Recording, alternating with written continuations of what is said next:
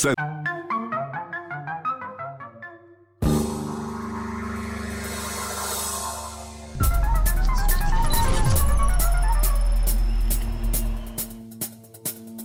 ora in onda Zoom, il drive time in mezzo ai fatti con Antonino Danna. È con piacere che inizio una nuova settimana in compagnia di Antonino Danna per parlare con lui 02 92 94 7222 oppure mandate un WhatsApp al 346 642 7756. Ben trovato Antonino.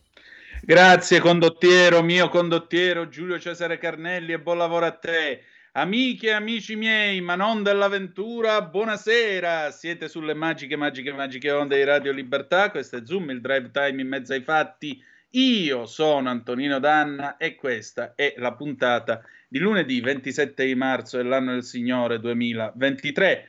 Cominciamo subito la nostra trasmissione. Vi ricordo come sempre, date il sangue, in ospedale serve sempre. Salverete vite umane, chi salva una vita umana salva il mondo intero.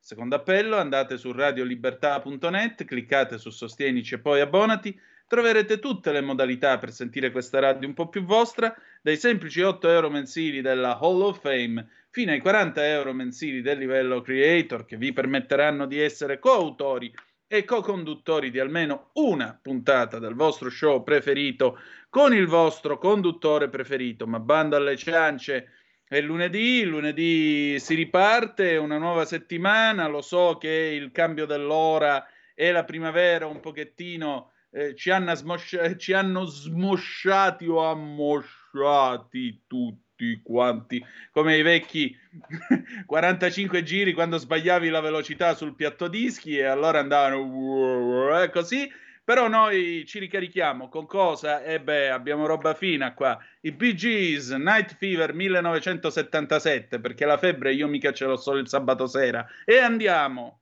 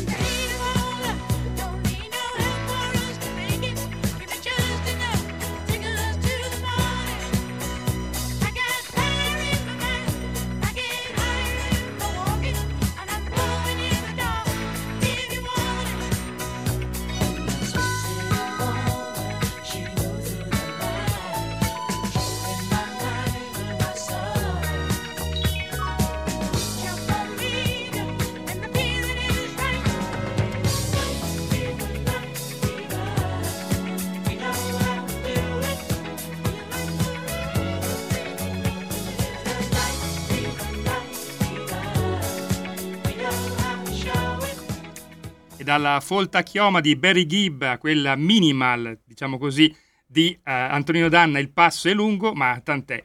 Rip- ridò subito la linea ad Antonino ripetendo i numeri 02 92 94 7222 se avete voglia di dire la vostra, oppure mandate un WhatsApp, ne sono già arrivati due, al 346 642 7756.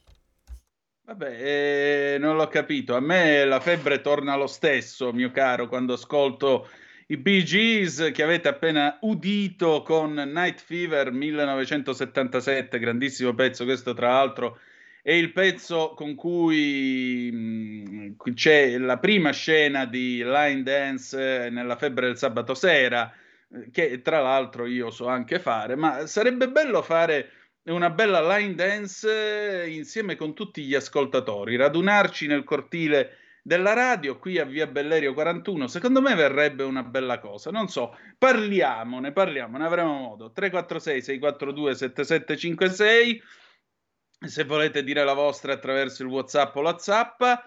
Eh, 0292947222 se volete fare un intervento veloce. Intanto vi comunico che eh, alla ribalta del mondo. In questo momento abbiamo Tel Aviv, precisamente Israele, che è bloccato dagli scioperi.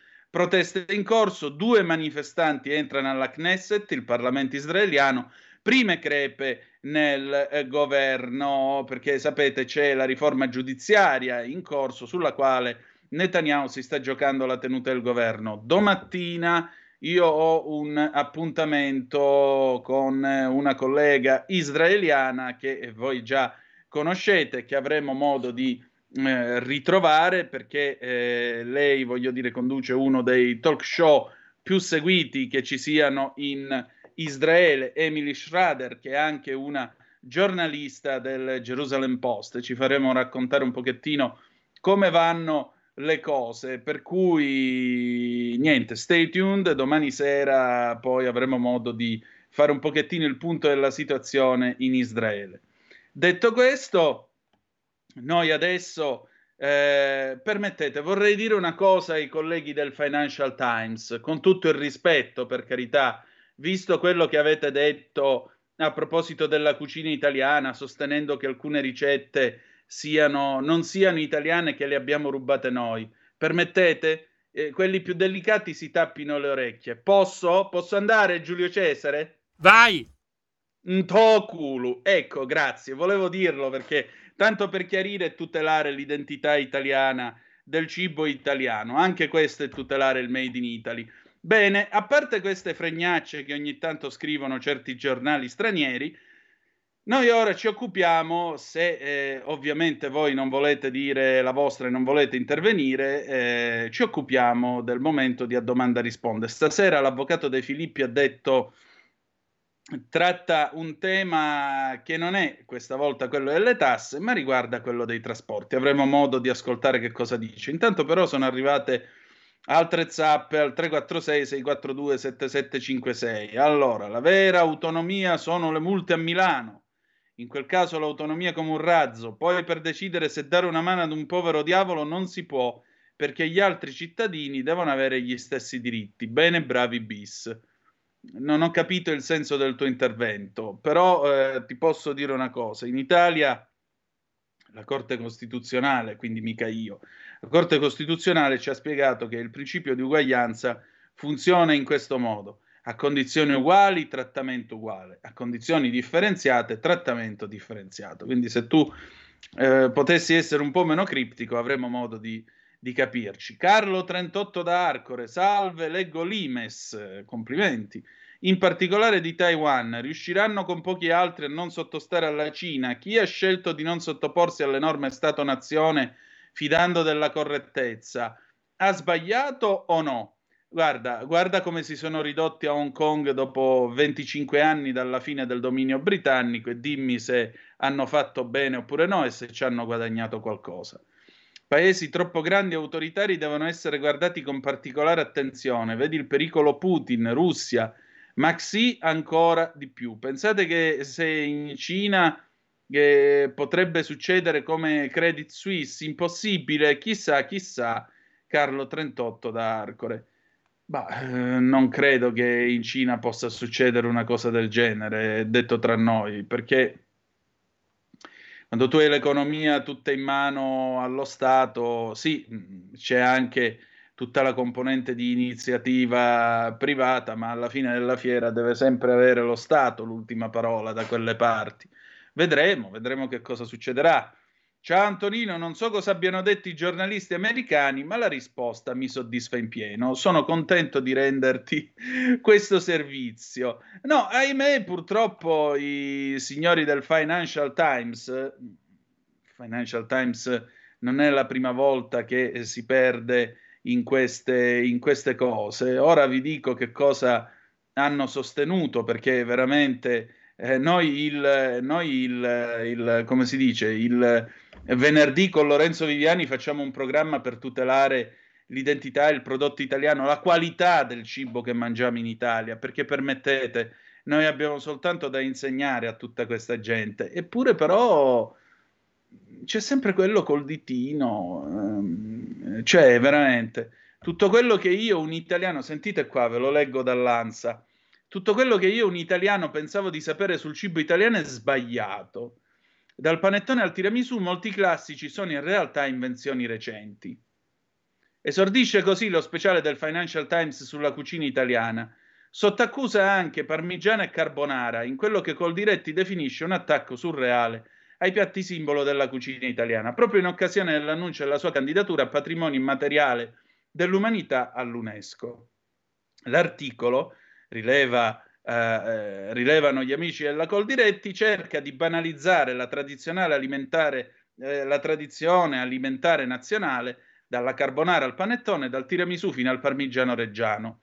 Su quest'ultimo articolo, Sentite qua, su quest'ultimo nell'articolo si legge sul parmigiano reggiano, aprite bene le orecchie, che prima degli anni 60 le forme di parmigiano pesavano solo circa 10 kg rispetto alle pesanti forme da 40 che conosciamo oggi ed erano racchiuse in una spessa crosta nera. Aveva una consistenza più grassa e morbida rispetto a quella attuale e la sua esatta corrispondenza moderna è il parmigiano del Wisconsin. Permettete? Posso dirlo? Giulio Cesare, posso? Vai. Un tuo culo al parmigiano del Wisconsin. Cioè, ma come si fa a dire fregnacce del genere? E infatti la Coldiretti con molto più stile dice una ricostruzione che la Coldiretti bolla come fantasiosa, rivelando e rilevando che proprio lo Stato americano del Wisconsin è la patria dei falsi formaggi made in Italy. Pensate ancora, Panettone e tiramisù, secondo questi signori, sarebbero roba recente. È un articolo ispirato da una vecchia pubblicazione di un autore italiano che, rileva la Coldiretti, potrebbe far sorridere se non nascondesse preoccupanti risvolti di carattere economico e occupazionale. La mancanza di chiarezza sulle ricette made in Italy offre infatti terreno fertile alla proliferazione di falsi prodotti alimentari italiani all'estero, dove le esportazioni potrebbero triplica- triplicare se venisse uno stop alla contraffazione alimentare internazionale che è causa di danni economici, ma anche di immagine, perché pensate, l'agropirateria mondiale nei confronti dell'Italia, dice la Coldiretti, quindi non un gruppo di avvinazzati al bar, né tantomeno qualche dilettante che si è firmato Financial Times, eh, l'agropirateria mondiale nei confronti dell'Italia ha raggiunto un fatturato di 120 miliardi. 120 miliardi di euro. Ora, come si fa a dire che il panettone sia una roba recente se sappiamo che a Milano lo fanno almeno dal 1200? Almeno. Io davvero resto esterrefatti. Il parmigiano reggiano, il grana padano, il parmigiano reggiano che viene, che viene citato da Boccaccio nel Decamerone quando parla del paese di Bengodi nel Medioevo, anno di grazia 1348. Eh? Cioè, Boccaccio quando racconta il paese di Cuccagna, dove c'è questo vulcano che erutta maccheroni e nevica parmigiano, ma come si fa a dire ste fregnacce? C'è una telefonata, pronto? Chi è là? Pronto? Buonasera sì. Antonino, sono Rosanna da Milano. Oh Rosanna cara, mi dica tutto, era da un po' che non ci sentivamo, mi dica tutto. di questi americani, l'invidia è una brutta bestia bestia. Ah, voglia. Eh, però sa, eh, signora, io non so ecco. come si ecco. dica. Dica, dica. Buona serata, Antonino. Buona serata a lei. Guardi, io non so come si dica in milanese stretto, però so come si dice dalle mie parti. Invidia crepa. Punto. Sapete, mi vengono in mente, non so se ci avete mai fatto caso, quelle scritte sul retro dei tir. Io ne ricordo alcune. Una era Invidia crepa, Oppure un'altra di questi, sapete questi che hanno tutti sti padri P enormi sul retro del camion, no? E sotto ci scrivono Dio ti raddoppi quello che mi auguri. Mamma mia! Roba da occhio per occhio, dente per dente. Andiamo con il pe- con, ehm, a domanda risponde l'avvocato De Filippi. Radioascoltatori, buongiorno. Avvocato Claudio De Filippi, Foro di Milano. Nella scorsa settimana si è parlato molto del viaggio della Premier Meloni a uh, Strasburgo o a Bruxelles, non ricordo bene, per um, parlare proprio nella giornata di sabato e di domenica dell'esito di questo viaggio. E questo viaggio Mm, che è stato fatto per vari motivi, ovviamente non solo per questo, in particolare voleva ottenere qualcosa dalla, dal Consiglio europeo e dalla Commissione, ovvero, ovvero una sorta di autorizzazione alla deroga, allo stop dei motori delle autovetture, al 2035 per quanto concerne i motori eh, ovviamente termici e mm, relativamente al fuel diesel, cosiddetto eh, fuel benzina e biodiesel e biobenzina. In particolare biodiesel e biobenzina sono prodotti che si ottengono principalmente da origini vegetali, dalla colza, dal semi di girasole, da altri prodotti naturali che quindi possono essere considerati a tutti gli effetti ecologici. L'Italia è forte sul biodiesel e eh, sul green diesel, che sono due, mh, mm, due prodotti diversi. Il green diesel in particolare viene prodotto dall'ENI a Porto Marghera. È molto avanti su questa, diciamo, nuova tecnologia. Il biodiesel viene prodotto da altri soggetti. Quindi praticamente green diesel e green benzina ovviamente. Quindi da una parte ci sono i prodotti che sono di origine vegetale, di origine, di origine mh, mm, a volte anche animale, ma comunque naturali. Dall'altra parte c'è le fuel, che è una tecnologia completamente diversa, in cui l'Italia è molto più debole e più avanti di tutti c'è la Germania. E fuel sta per electric fuel, cioè praticamente un combustibile ottenuto con l'utilizzo dell'energia elettrica e dell'idrogeno. E in particolare Porsche, casa automobilistica tedesca, è molto avanti in Cile sulla produzione di e-fuel. Cosa è successo all'incontro a Strasburgo o a Bruxelles della scorsa settimana? Che l'Europa ha dato ragione alla Germania, cioè ha accolto la proposta tedesca dell'e-fuel, benzina diesel, dicendo che questo prodotto innovativo eh, praticamente corrisponde ai dettami di un combustibile ecologico e rifiuta praticamente, non accogliendola, la proposta italiana del biodiesel o green diesel, che sono due cose diverse. Chiaramente la voce europea non è definitiva, fortunatamente, nel senso che va a sostanzialmente rimarcare che solo la tecnologia sulle fuel è in grado di mantenere in vita le vecchie autovetture e addirittura la produzione di nuove autovetture con i motori termici.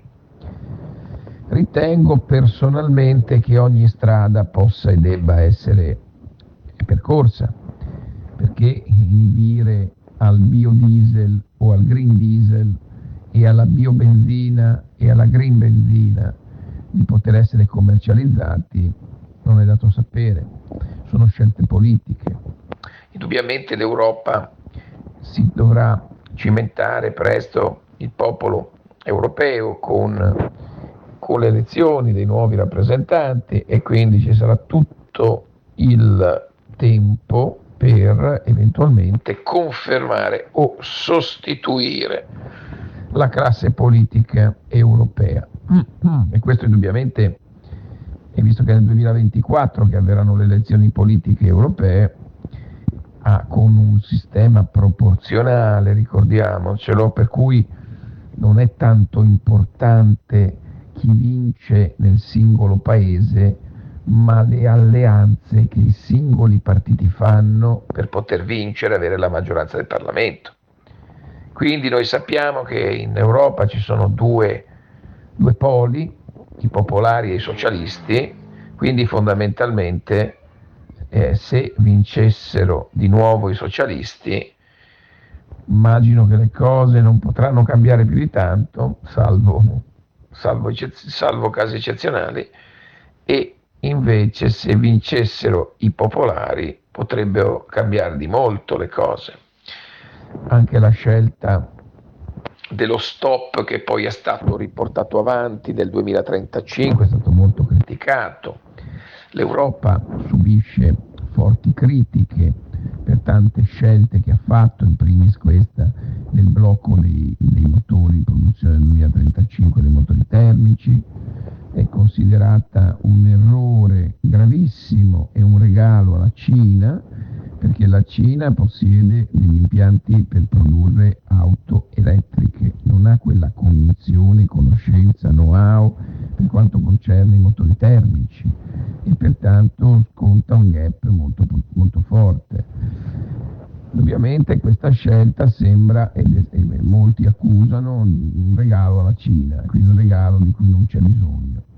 E indubbiamente ben vengano i pensamenti europei, poi ovviamente l'Europa è attaccata su tante cose, anche sull'alimentare, il fatto che voglia, eh, voglia in, qualche modo, mm, in qualche modo condizionare l'acquisto dei consumatori sulla pericolosità dei vari cibi, dandogli anche un'etichetta di pericolosità per, come, per quanto riguarda le sigarette, ecco, questa è una scelta che già in Francia hanno fatto. Quindi le critiche sono molto forti. L'Europa è di fronte a dei, delle scelte fondamentali.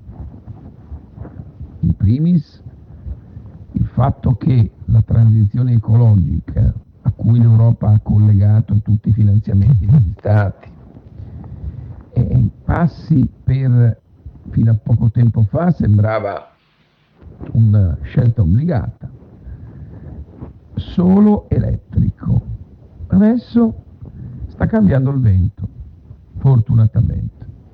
Ci sono delle case automobilistiche internazionali molto potenti, come Toyota, numero uno al mondo, che già uh, hanno preso le distanze con il loro, eh, il loro comandante in capo di Toyota, eh, che ha preso le distanze dall'elettrico non è possibile pensare che ci sia solo l'elettrico.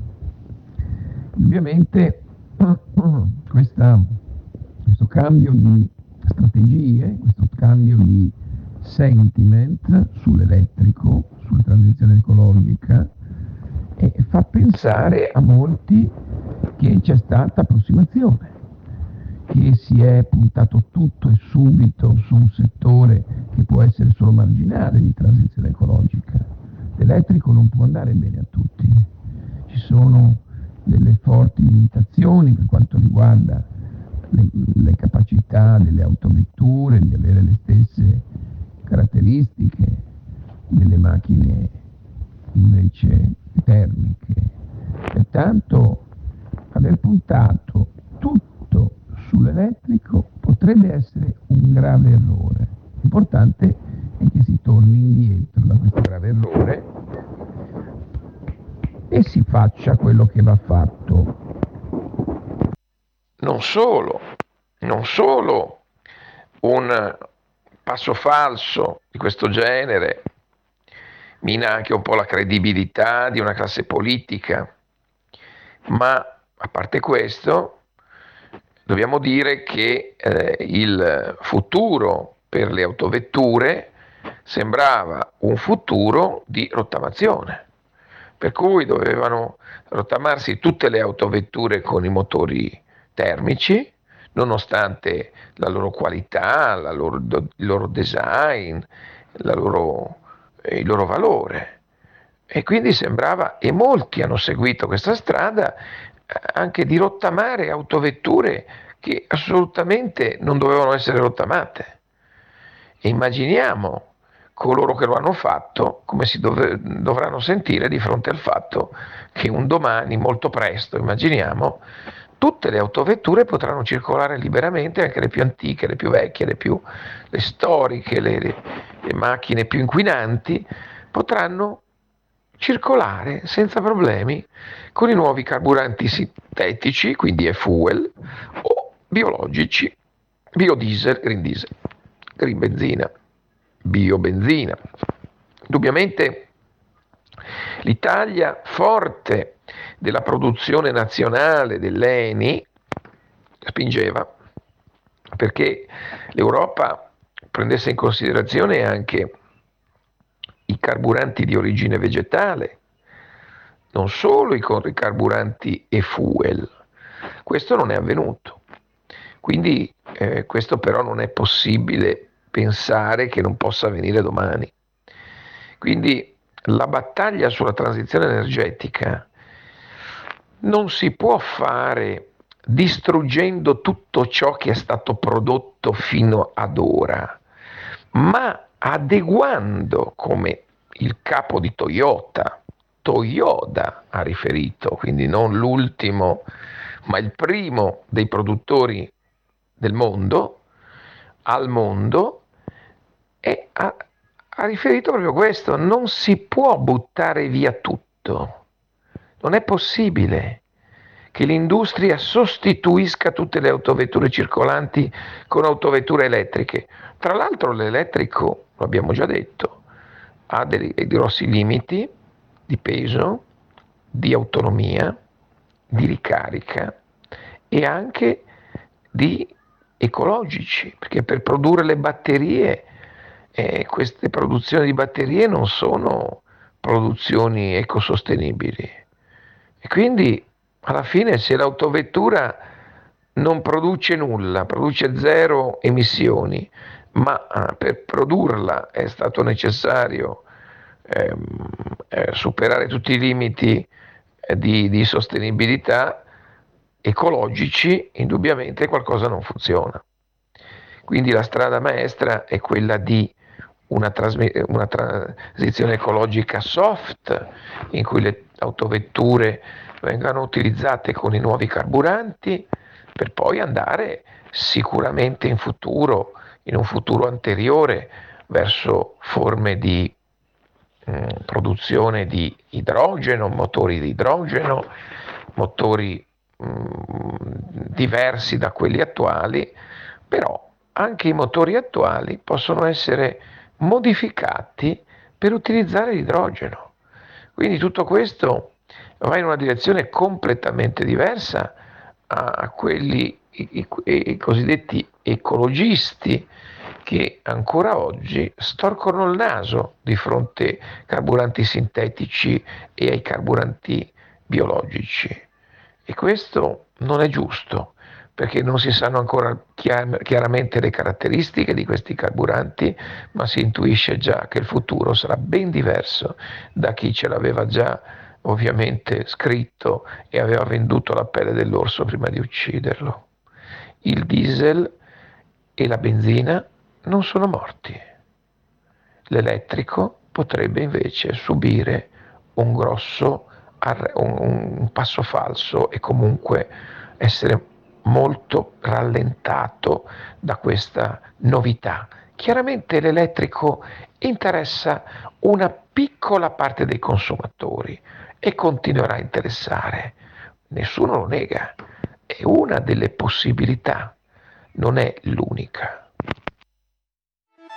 Stai ascoltando Radio Libertà, la tua voce libera, senza filtri né censure, la tua radio.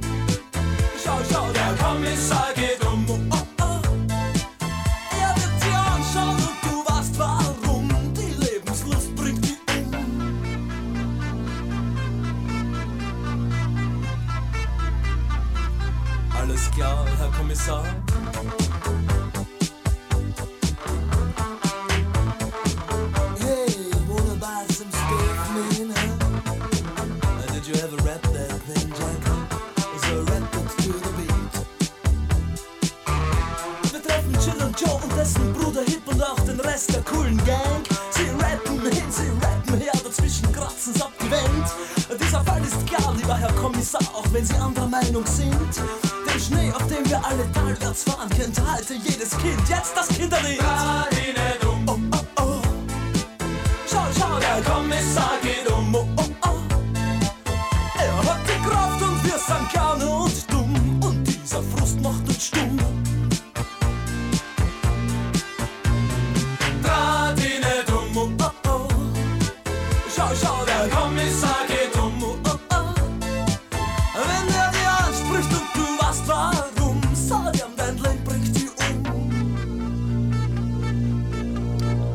Sfumiamo Falco e ridiamo la linea alla nostra Aquila.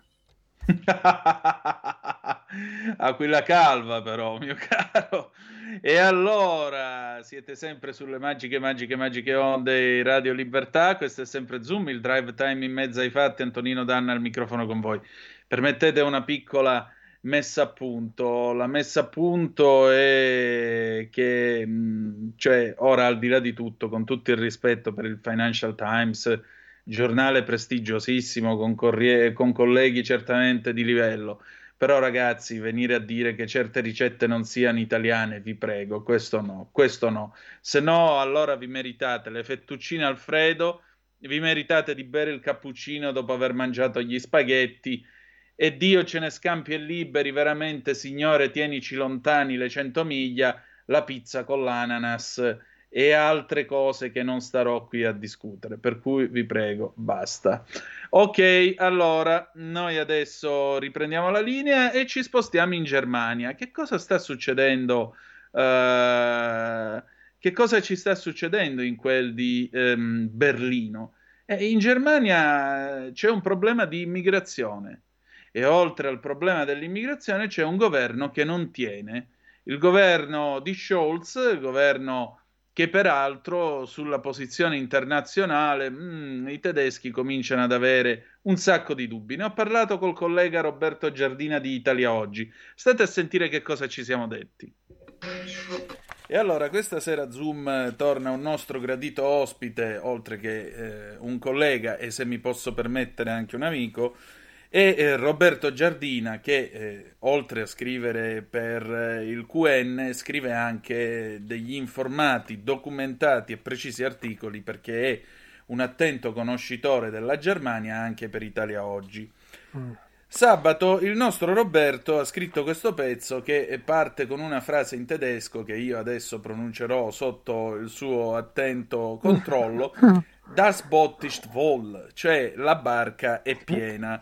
Voglio dire, in Germania, ahimè, da tempo, eh, quando arrivano gli immigrati, vengono spediti nei paesuzzi in provincia e siamo arrivati al punto che c'è un paesuzzo di 500 abitanti che si è beccato 400 migranti, non li vogliono e però da mezza Germania sono calati i nostri colleghi, giornalisti, progressisti che hanno cominciato ad accusarli addirittura di nazismo.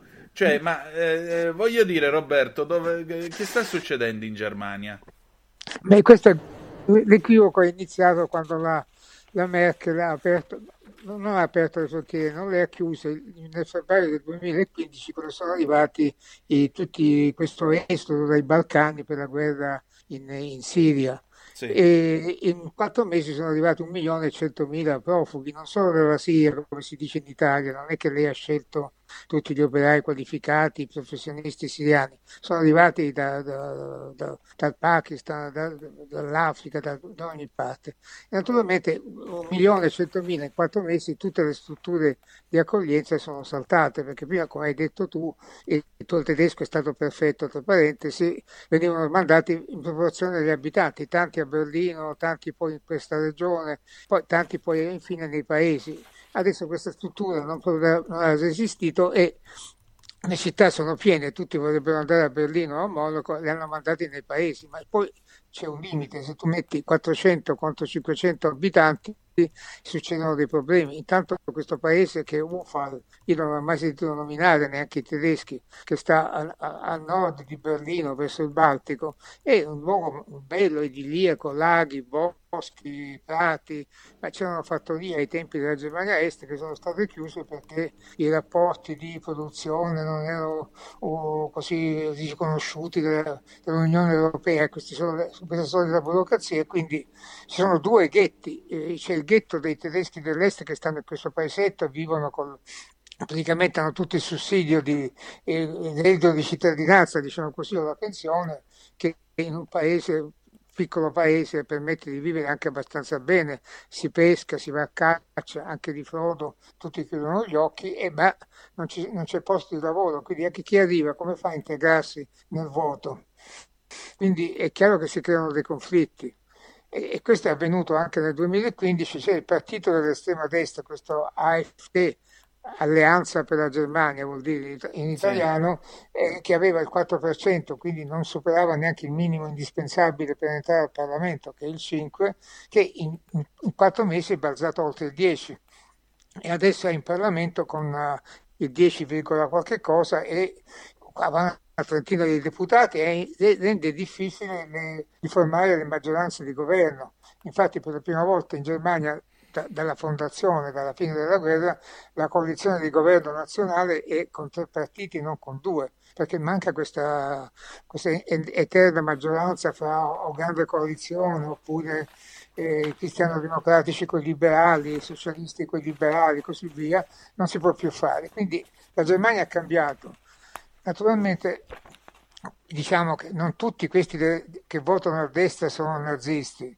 e diciamo che tutti i nazisti, neonazisti diciamo, votano per loro, ma votano anche discontenti, perché per esempio nel Brandeburgo, che è, è la regione che circonda Berlino, che sarebbe l'antica Prussia, nell'ultima elezione regionale eh, 50.000 che avevano votato per i socialisti hanno votato per, a destra, quindi erano fino a ieri erano neonazisti senza saperlo, votano contro questa, diciamo loro, eh, si, dice, ci cancellano la nostra Heimat, Heimat è questa parola tedesca molto bella che è la piccola patria, cioè il tuo paese dove ti senti a posto, non dove sei nato, ma dove, dove sei innamorato, dove sei cresciuto. Quindi è fatto di un'atmosfera delicata. Se arrivano eh, improvvisamente mille stranieri, è chiaro che questa atmosfera cambia.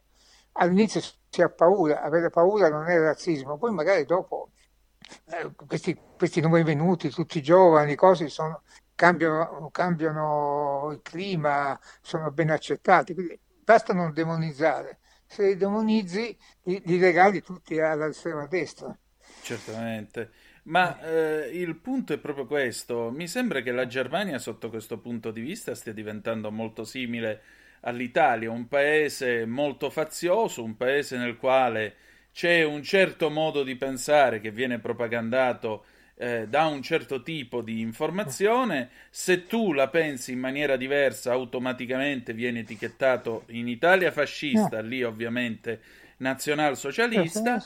E, e, e, però voglio dire, la Germania una volta era un paese di equilibrio. Se io penso a uno, per esempio, come Kant, tutto mi pare meno che uno fazioso o capace di, eh, di polemiche senza equilibrio. Non riesco a capire come mai la Germania si sia per certi versi italianizzata e te lo chiedo anche alla luce di un pezzo che è uscito domenica sul Corriere della Sera eh, veti e dispetti, coalition allo sbando, la Germania è ingovernabile all'italiana. Cioè, io leggo qui che siamo già alla verifica di governo. Vorrei dire agli amici tedeschi che la verifica porta sfiga. Non so come si dica in tedesco sfiga, però, però stessero un poco attenti, insomma. Ma come mai la Germania non riesce, dopo la Merkel, a governarsi?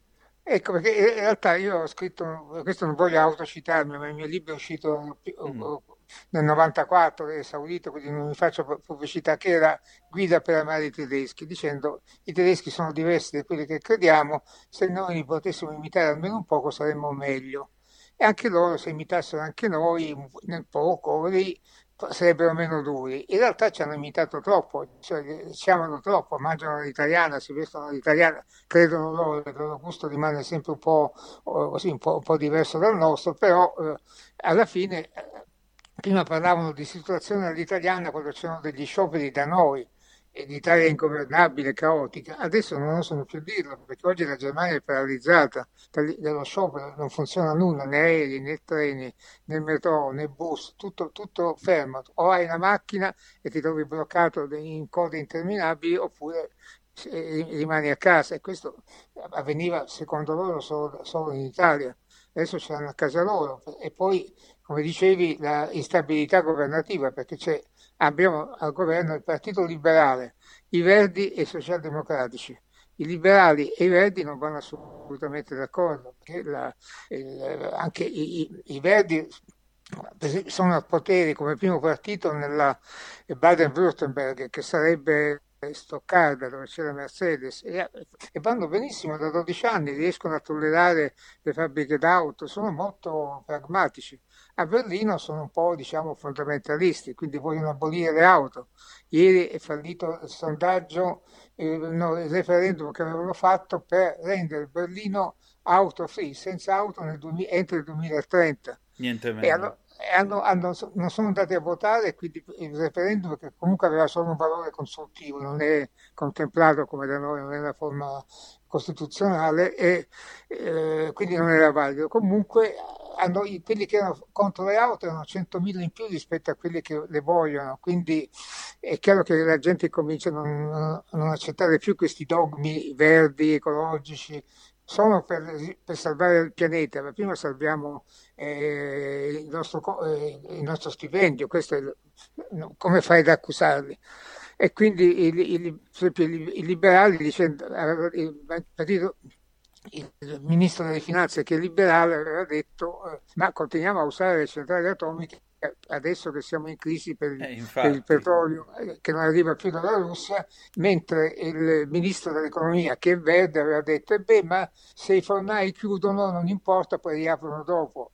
Naturalmente, come fai a dire una cosa del genere? Insomma? Eh, appunto, scusa, ma è molto spontaneo, ma che cavolo dice questo qua? Eh, appunto, adesso l'inflazione, che, poi i tedeschi pensano sempre all'inflazione di, di Weimar, adesso sono 100 anni, tu pagavi un uovo, lo pagavi un miliardo di marchi al mattino, alla, alla, sera costava 12 miliardi, quindi non, è la storia dei nonni, quindi in famiglia non hanno dimenticato. Adesso l'inflazione è arrivata al 10, adesso è scesa all'8 e gli scioperi sono perché vogliono eh, aumenti adeguati. E poi anche questo, anche questo dire, diciamo, l'Europa è compatta, con la Nato contro Putin. I tedeschi, la Germania Est è stata sotto i russi fino sotto i sovietici, diciamo, fino a 30 anni fa, quindi non è che diamo tanto, però riconoscono. E quindi dicono Putin è un gangster, ma se gli vai a mettere i missili di giardino, il gangster ti spara addosso, quindi diciamo, stiamo buoni. Insomma, stanno cambiando molti atteggiamenti in Germania, ma a questo punto la domanda è, questo governo può, può durare ancora o piuttosto eh, ci sarà per esempio l'applicazione della mitica sfiducia costruttiva, quella che è prevista dalla Costituzione ah, tedesca. Ce la puoi ricordare come eh, funziona? Sì, sì, no, ecco, questo è importante perché noi diciamo sempre facciamo come i tedeschi, mettiamo il limite del eh, il 4% per nelle elezioni per riconoscere che un partito vada al Parlamento e così via, ma questa eh, sfiducia costruttiva ha evitato decine di crisi perché tu per fare cadere un governo non basta metterlo in minoranza, devi anche proporre un'altra co- coalizione che possa avere una maggioranza teorica. Questo è avvenuto una, una sola volta quando c'era Infatti. Willy Brandt e lì è stata una cosa da film americano perché quando, quando hanno votato in Parlamento è finita patta. 2,72 se non ricordo male contro 2,72 proprio precisa precisa poi è stato saltato fuori che Marcus Wolf, che è il capo del controspionaggio della Germania Est, aveva condotto due deputati della destra tedesca per farli votare per Willy Brandt.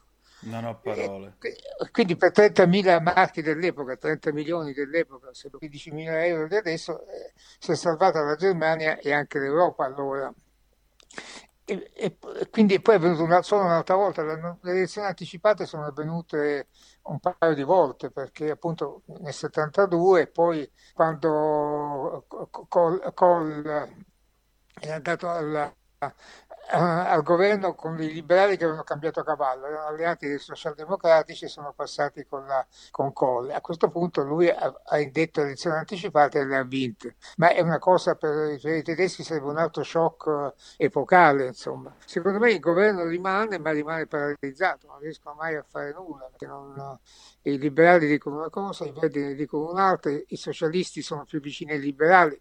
Bisogna anche precisare che i liberali non sono, come pensiamo noi, dei ultraconservatori, sono conservatori ma dal punto di vista sociale molto liberali, appunto, tutte le libertà sociali eh, le riconoscono, quindi sono molto, molto aperti, non sono chiusi. E un'altra cosa che voglio ricordare è che eh, a proposito del, del, dei profughi, sì. E sono stati due commenti della Süddeutsche Zeitung, il giornale di Monaco, che da noi sarebbe di sinistra, il giornale sì. di Monaco, e la Welt, il giornale conservatore, ma sempre eh, non, non, di estrema destra, hanno un commento sul a proposito dei profughi. Dice eh, il governo noi al perché pensiamo questo passato di, eh, vicino al fascismo, dice, quello che dice la Meloni è giusto adesso sui profughi e non possiamo lasciare la Germania, l'Italia sola eh, a fronteggiare quello che arriva dal Mediterraneo. Dobbiamo intervenire. Naturalmente pensano a se stessi perché poi da noi molti profughi poi se ne vanno in Germania. Però adesso finalmente cambia questo atteggiamento della, della Germania, diciamo così, egoista. Certo. Perché anche la Merkel, la Merkel io adesso tutti la criticano perché era, parlava con Putin, ma con, con l'avversario, non diciamo nemico, devi parlare, non, non devi chiudere i ponti, diciamo. Eh, eh, ma, ma, questa lei... storia, per esempio, del, scusami, del danneggiamento del Nord Stream 1, eh, sì. eh, come l'hanno presa in Germania? Perché voglio dire, se io fossi Scholz, eh, anche solo davanti al sospetto che mm. siano stati gli americani o un gruppo mm. ucraino, ma io col cavolo che gli manderei i carri armati e me ne uscirei immediatamente dalla guerra, o meglio, dalla fornitura di armi per la guerra. E questo, eh, Scholz eh. cerca di. Scholz ha la cattiva fama, ma lui cerca di barcamenarsi perché la, eh, c'è questo trend come da noi, tutto, solo, solo Ucraina, solo Ucraina, Ucraina, io dico Ucraina, come si diceva in passato, e, e, se tu vai controcorrente ti, fa, ti, fanno fuori. È chiaro che tutti i tedeschi pensano che sono stati gli americani o gli inglesi che è la stessa cosa, insomma. Ecco. aiutati dai polacchi o no. E credo che è importante è il silenzio, perché per due mesi non hanno osato parlarne. Eh. Adesso hanno cominciato quelle sono state rivelazioni che giungevano dall'America, c'è stato un giornalista americano, vincitore del Pulitzer, che ha detto sono stati, credo che abbia detto sono stati i britannici. Ma, ma come fanno, dicendo sono stati i russi? Ma perché Putin, Putin sa, sarà quello che è, ma mica è anche pazzo del tutto, no? Nonostante quello che vogliamo credere. Lui perché deve fare saltare un'opera che è costata 10 miliardi di, di euro, metà pagati dai tedeschi e metà da lui. Quindi lui per stare a chiudere il rubinetto, perché deve fare saltare un gas tot? È certo. chiaro che è stato un, un, attacco, come detto, alla Germania e questi è, sono, non hanno osato reagire. Questo è molto preoccupante anche questa storia. Eh, infatti lascia, lascia molto, molto, perplessi, insomma, mettiamola così. A maggior eh, ragione che eh. è stata toccata la Germania, un paese la cioè. cui parola nel mondo comunque conta. Ecco, io adesso non voglio andare nel passato, ma quando c'era praticamente c'era la cortina di ferro, la guerra fredda, eh, la Germania fino all'89, in realtà dal punto di vista del diritto costituzionale internazionale, era un paese occupato, non c'era certo. un stato di pace ancora definitivo. Eppure quando la, diciamo ormai 50 anni fa, nel 70, eh, eh, Brandt inizia la sua Ostpolitik, cioè la politica di distensione verso i paesi dell'est, quello che dopo vent'anni ha portato alla caduta del muro, è stato sì. il primo passo.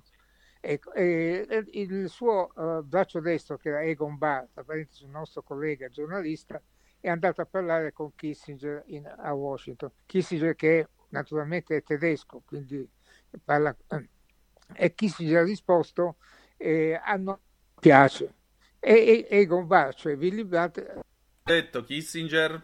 Eh, Kissinger ha detto a noi la sua politica di apertura all'estero non piace. Mm. E Egon Barr, cioè l'inviato di Brandt, gli rispose ma io sono venuto a, a informarla, non a chiedere il suo permesso. E quindi eh, Brandt è andato avanti lo stesso. Certo. E questa allora era molto più debole, l'Europa era molto più debole, la difesa dagli americani, c'erano so, tutte le basi americane in, Europa eh, che ci difendevano dal pericolo rosso, che, che c'era veramente all'epoca. E poi man mano i tedeschi hanno cominciato, anche i francesi, hanno cominciato a prendere un po' le distanze stato, è stato rivelato un piano fatto della, così, delle manovre militari, vedendo se i russi attaccano, i sovietici attaccano, in tre giorni arrivano in Belgio. Sì. E, e, la risposta occidentale sarebbe stata buttare bombe atomiche tattiche sulla Germania, est e ovest, occupata dai, e questo ai tedeschi non è piaciuto né a est né a ovest. Chiaramente e questo giustifica e spiega anche certi loro atteggiamenti, diciamo così, eh, a livello di opinione nella presente crisi. Ma allora Roberto, io ti chiedo, mh, mm, c'è questo governo insomma se la sfangherà vivacchiando fino alla fine del suo mandato? Soprattutto sì, sì. nella CDU chi è che può prendere il posto della, della Mutti, della mammina come la chiamavano, Frau Angela? Eh beh, quella, questa è una, una, domanda a cui non sanno rispondere neanche i tedeschi. Adesso il, il leader è questo Merz, Merz è mm. uno mm. della destra, quindi la, la, democrazia cristiana, diciamo, diciamo così, all'italiana, sì. si sposterebbe più a destra. La Merkel era conservatrice, ma sempre conservatrice era tedesca, perché era figlia di un pastore protestante allevato in Germania, nella Germania comunista, quindi aveva una forte coscienza sociale. Quindi questo non bisogna mai dimenticarlo. Quindi non, noi facciamo, siamo sempre degli equivoci, perché portiamo quello che è italiano in Germania, ma non, non corrisponde mai alla, alla perfezione. La... E quindi la, la Merkel eh, non c'è una nuova Merkel, sono rimasti orfani e quindi non, non, non ha avuto un, un, erede che abbia specie, un carisma al, al, suo livello, un po' difficile, ma insomma... Eh. Infatti. Senti, un'ultima cosa, appunto, tu ah. accennavi, ah. oltre alla presenza dei migranti, anche dei profughi che sono venuti dall'est, quelli sì. che vengono chiamati anche Ossis che hanno sì. la, la, sì, sì. la, nostalgia della DDR, della, della Repubblica Federale, ehm, no federale, come si chiamava? Eh, sì. Giusto, eh, la Repubblica Federale eh, Tedesca. La Repubblica Federale Ovest e la Repubblica Democratica era quella ecco. invece con la dittatura. Insomma. Ecco, la Repubblica Democratica Tedesca, l'RDT. Sì, sì, sì. E, ehm, ecco, come, come, si inte- come, si integrano entrambi? Perché immagino anche che eh, gli altri, gli ossi, dicano: Vabbè, eh, guardate come trattano loro, guardate come trattano eh. noi.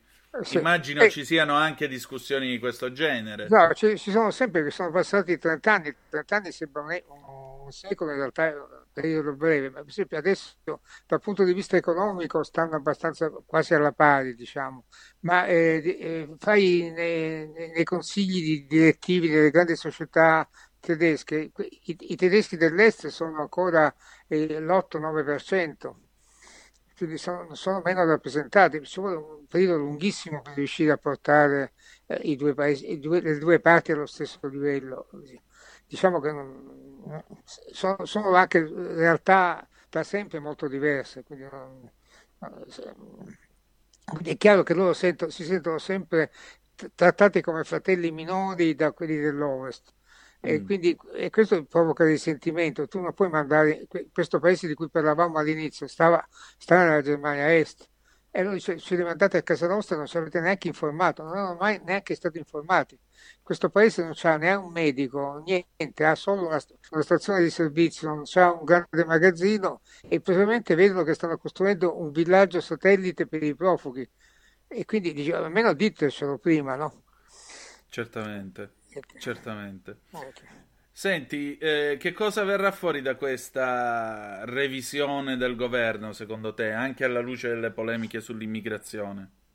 Ma non credo, credo che il governo cada, magari io mi sbaglierò, però penso che poi loro sono anche, i tedeschi sono diversi da quello che pensiamo, sono, hanno la, l'arte del compromesso alla fine, sono, ah, come hai detto tu, più simili agli italiani di quanto, di quanto eh, sospettiamo, quindi poi, poi ce, ce, la faranno, anche perché poi quello che conta sono, fanno continuamente elezioni regionali, ma le regioni in Germania sono gli antichi stati tedeschi, adesso a ottobre si vota in Baviera, la Baviera ha, ha 17 milioni di abitanti, ha, insieme con la Lombardia, messi insieme sarebbero la zona europea più ricca del continente, quindi è, un, è un, una regione che conta moltissimo e, e, temono sul risultato elettorale, quindi questo poi porta ad aggiustamenti.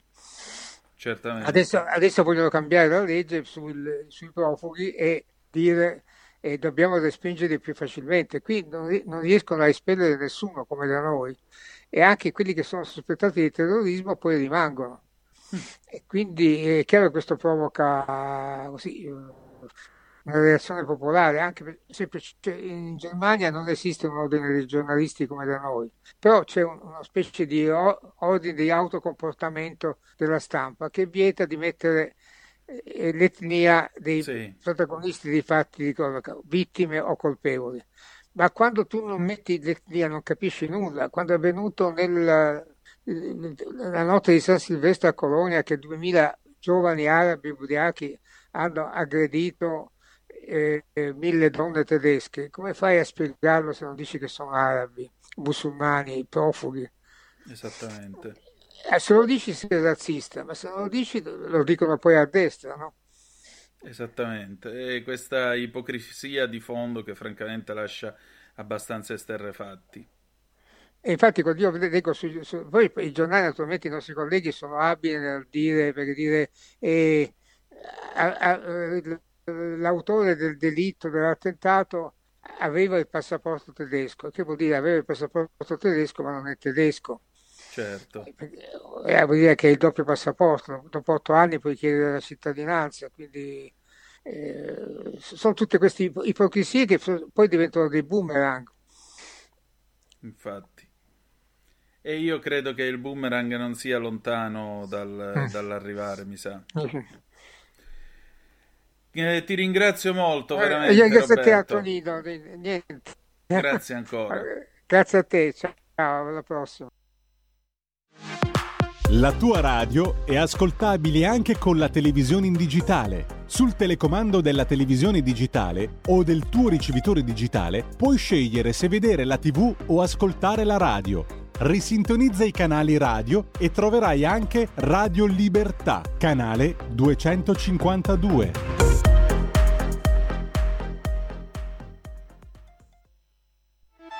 Stai ascoltando Radio Libertà, la tua voce libera senza filtri né censure, la tua radio.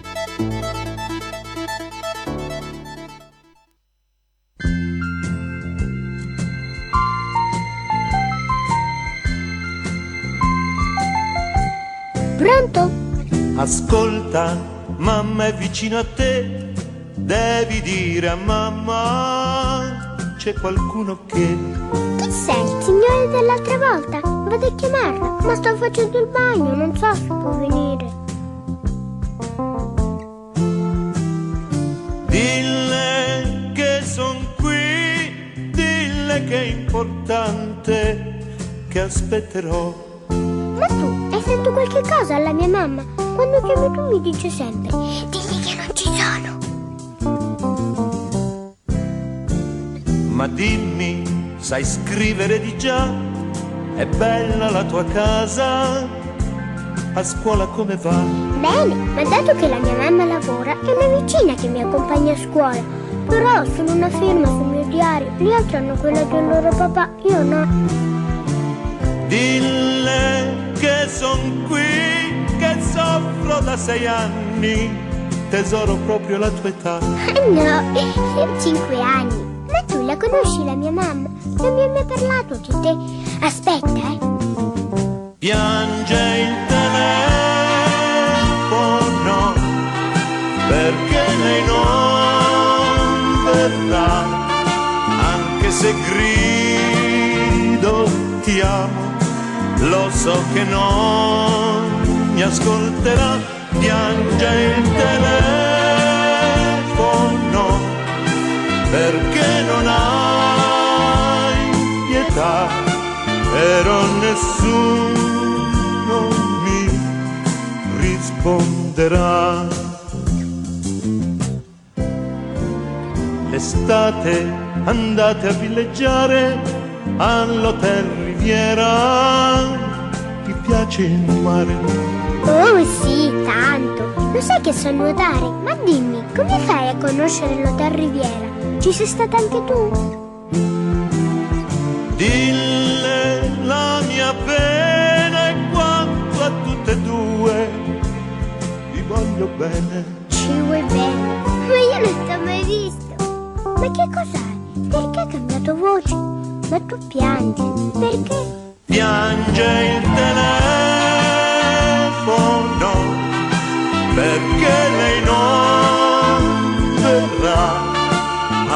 se grido ti amo, lo so che non mi ascolterà. Piange il telefono perché non hai pietà, però nessuno mi risponderà. Ricordati però, piango al telefono, l'ultima volta ormai, ed il perché domani tu lo saprai. Falla aspettare, Sto uscendo. falla fermare, È andato via. sei andata via, allora addio. Arrivederci, signore. Ciao piccolo. E dopo l'immortale Mimmo Modugno ridiamo la linea ad Antonino Danna. Sei andata via, allora addio. Ciao signore! Certo, una versione di Piangi il telefono col gattino Domenico, chissà come verrebbe fuori, magari domani sera ad aria fritta. Ringraziamo l'immenso Mimmo Modugno, era il 1975, niente di meno, piange il telefono. Eh, pezzo che peraltro è una cover di un pezzo francese dell'anno prima di Claude François, il mitico Clo-Clo, il quale aveva realizzato Le Téléphone Pleure, il telefono piange, appunto, piange il telefono, poi inciso da Mimmo Modugno con la piccola Francesca Guadagno in quel 1975. Comunque, quanta bella musica che c'era in questo paese, anche se a quel tempo c'era tutto sto filone di canzoni drammatiche, perché mentre nei primi anni 50 la gente andava a piangere con catene, tutti quei film assurdi dove succedevano disgrazie immani, famiglie che si sperdevano, eh, non si ritrovavano dopo la guerra, basta guardare Nuovo Cinema Paradiso per averne un esempio.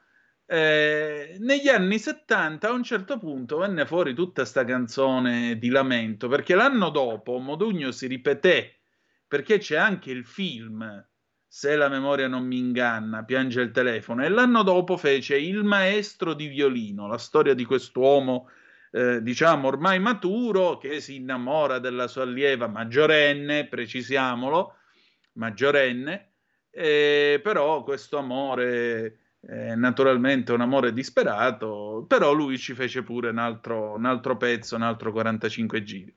Siete sempre sulle magiche, magiche, magiche onde di Radio Libertà. Questo è sempre Zoom, il drive time in mezzo ai fatti. Antonino Danna al microfono con voi.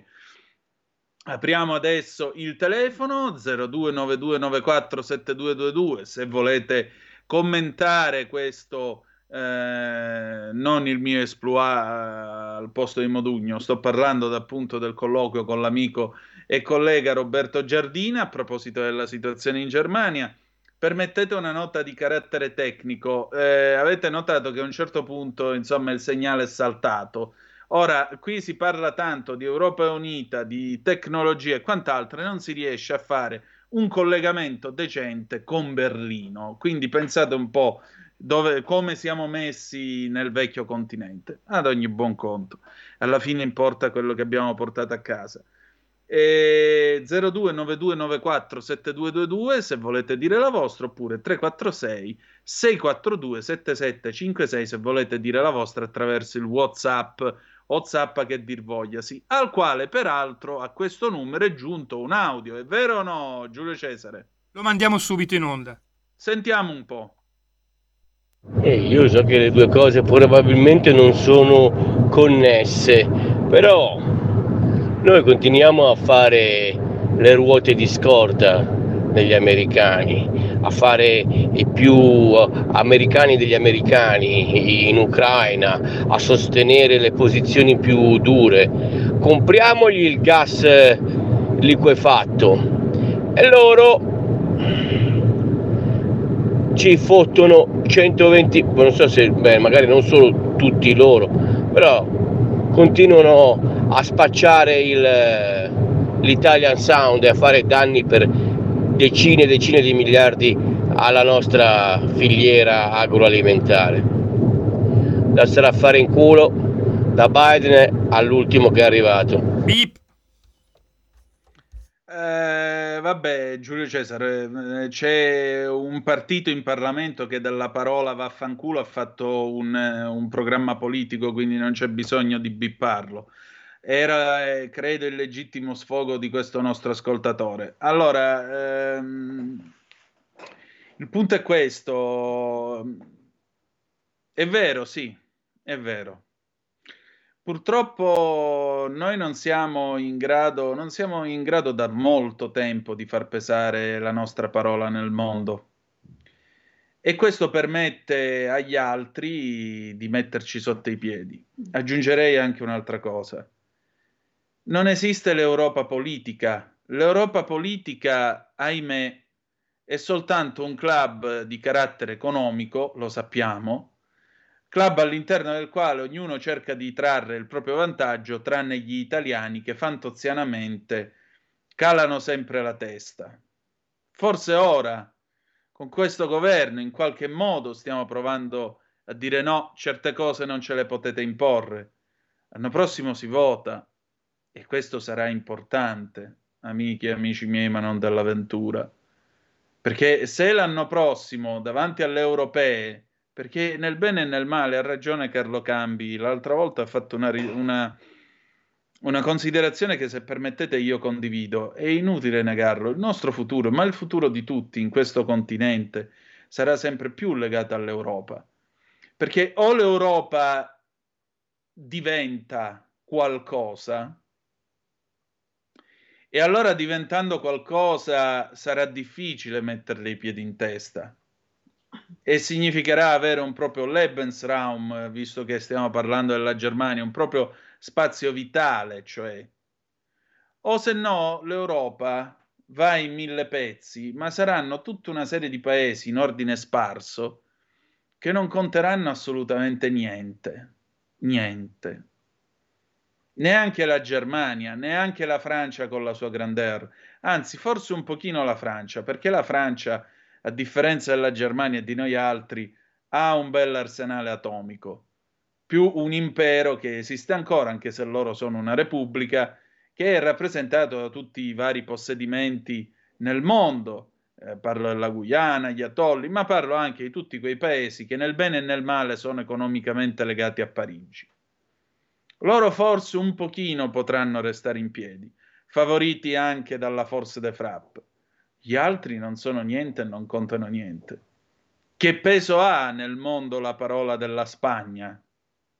Con tutto il rispetto, paese fratello dell'Italia, io la amo da impazzire la Spagna, però è vero, la Spagna è un paese cui parola, la cui parola nel mondo non conta niente.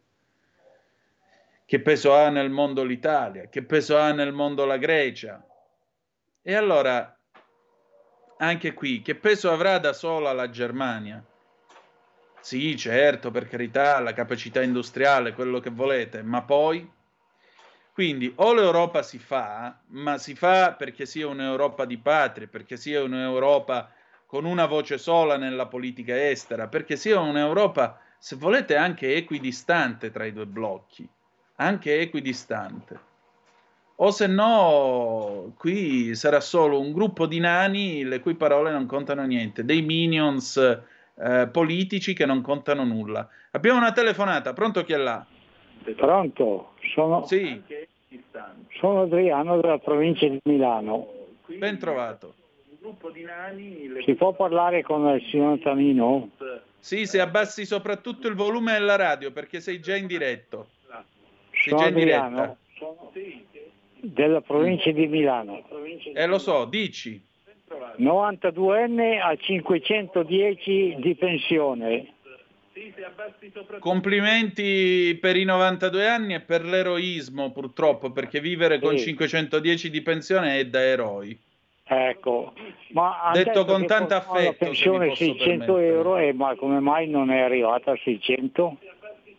E questo io non lo so. Questo io non lo so.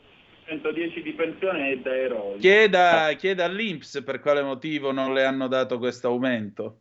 Eh, ma come mai non è arrivata? Pronto? Io non lo so. Eh, potrebbe interessarsi o no? 110 di pensione. E le- lei ci mandi qualche, qualche dato sulla sua persona e proviamo a chiedere.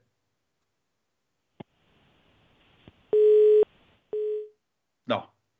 E vabbè, resta, resta nell'anonimato che dobbiamo fare, mi dispiace. Eh, potrebbe interessarsi, eh, sì, vado all'Inps e dico, il signor Adriano alla provincia di Milano. Ce ne sono tanti di Adriano alla provincia di Milano, e questo è il fatto. Ma io me ne interesserei più che volentieri, mio caro. La prossima volta chiami, lasci i suoi dati, vediamo che cosa possiamo fare. Bene, procediamo oltre. Tornando al discorso di prima, eh, l'Italian Sounding, eh, sì, fa rabbia soprattutto questo nostro ascoltatore del, del vocale, dell'Italian Sounding, che vi ricordo, tutti questi prodotti falsi valgono 120 miliardi, 120 miliardi di euro, tutti i soldi che eh, prende qualcuno perché riesce ad attaccare su un prodotto sgrauso la parola parmigiano, Bologna, tutta questa robaccia qua. Stupisce che un paese che è nostro amico, alleato, in cui peraltro vive una nutrita quantità di italo-americani, che rischia di ritrovarsi, se non questa, quest'anno, o meglio, l'anno prossimo, o tra altri cinque anni, rischia di ritrovarsi il primo presidente italo-americano della storia, Ron De Santis perché De Santis molto probabilmente vedrete che ce la farà ad arrivare alla Casa Bianca, non adesso, magari la prossima volta, quando Trump si sarà calmato. Però eh, a maggior ragione un paese così dovrebbe avere rispetto di noi, non può barattare, non può tutelare l'esistenza di falsi parmigiani, false mortadelle, falsi prodotti, ci mettiamo sopra la bandierina tricolore, abbiamo fatto l'Italia. Vi racconto una cosa, nell'81 mio papà venne mandato da Leni in Ohio. Stavano facendo un lavoro da quelle parti, insomma, un bel giorno lui era in questa cittadina dell'Ohio, esce una domenica, Italian Restaurant. Ah, entra, si siede. Mio padre ordinava immancabilmente, lui eh, dovunque andasse, qualunque fosse il ristorante, lui immancabilmente ordinava spaghetti col pomodoro e la fettina di carne con l'insalata. Basta. Lui non amava le cose, diciamo così, elaborate, complicate. Si siede, spaghetti col pomodoro. Ora, ditemi voi, c'è una cosa più italiana degli spaghetti pomodoro, col pomodoro? Voglio dire, spaghetti al pomodoro, pizza, queste robe qua è l'ABC dell'essere italiano a tavola. Questo va, eh, torna con sto piatto, mio padre lo guarda un pochettino, ma così, si caccia la prima forchettata in bocca, pasta scotta, ci aveva messo il ketchup. Mio padre gli disse: Scusa tanto, io vengo dall'Italia, sono italiano, ma com'è che tu mi fai sta roba che italiano non è? Ti voglio svelare un segreto, rispose lui. Sono polacco. Il proprietario è morto la settimana scorsa e mi ha lasciato l'esercizio. La cosa finì a ridere, si strinsero la mano, mio padre se ne andò. Ora, non, la, non venite a raccontarci, insomma, che questi siano prodotti italiani, anche perché dietro c'è tutto il danno, che non è che è un danno di poco conto, appunto, è un danno che va a tutti i... Eh, consorzi che lavorano e pagano le tasse in Italia, che lavorano e pagano le tasse in Italia, che devono sottostare ai dazi all'estero e tutto quanto, perché un chilo di pasta in America non lo pagate al prezzo dell'Italia, state tranquilli, un chilo di pasta italiana ovviamente, o un chilo di parmigiano reggiano, o un chilo di prosciutto di Parma, non li pagate al prezzo dell'Italia, e devono pure trovarsi sullo scaffale accanto al parmigiano reggiano il parmigiano del Wisconsin. Magari fatto da gente che non sa dire nemmeno c'è Italia, però mette la bandierina tricolore e ci fa la lezione che stanno mangiando roba italiana. Ma de che? Ma de che? Siamo sempre lì, cari miei. Si tratta di tutelare la dignità di questo paese, si tratta di tutelare quella che è anche la nostra cultura. Allora, è arrivata qui un altro po', sono arrivate qui un altro po' di zappe nell'ordine, il nostro Maurizio. Ciao Antonino, ma ti pare che con tutti i clandestini che non riusciamo a rispedire, dobbiamo autorizzare anche altri 100.000 regolari, ma ci prendete per stolti, ma avanti governo? No Maurizio, c'è una bella differenza tra eh, 100.000 regolari, che non vuol dire regolarizzati, non stiamo parlando di fare sanatoria. Un conto è 100.000 persone che tu sai chi sono, da dove vengono, che capacità hanno, che possono venire a lavorare qui, guadagnare, pagare le tasse, integrarsi. Questa è immigrazione eh, prendere la gente che arriva perché dobbiamo accogliere, accogliere, accogliere, sbatterla poi per le strade d'Italia e poi vedetevela voi, no. Quella è un'altra cosa e quella è quella cosa che si è fatta fino ad oggi. In nome dell'accoglienza che non dobbiamo costruire i muri, non dobbiamo costruire i reticolati, dobbiamo costruire i ponti e non funziona così. Poi ancora, perché far lavorare chi è a mangiare a sbaffo e spacciare è una cattiva idea, anche se guadagnano meno che spacciare. Eh, scusami, ma tu pensi che uno che prendi che sta spacciando e che quindi è un criminale si converte e domani diventa San Francesco e va a lavorare? In galera deve andare, mica spacciare. Poi, ancora Maurizio, ciao, la Germania alla fine della guerra ha deciso di conquistare l'Europa, non con i carri armati ma con la finanza e ci sta riuscendo senza mai pagare i danni di guerra. No, c'è già riuscita Il punto è che però davanti alla situazione attuale internazionale non puoi continuare a fare il discorso io so io e voi non siete niente, perché o si diventa tutti assieme l'Europa o se no saremo una manica di nani, la cui parola, torno a ripetere, non conterà assolutamente nulla. Nulla. Eh, Roberto da Monza, ciao Roberto, credimi Antonino, anche a New York le linguine allo scoglio, madonna, ma perché? Mamma mia, tutta la mia solidarietà, fratello. Sentite qua, le linguine allo scoglio a New York c'è dentro il ketchup, che schifo. Vi posso suggerire una pagina Facebook?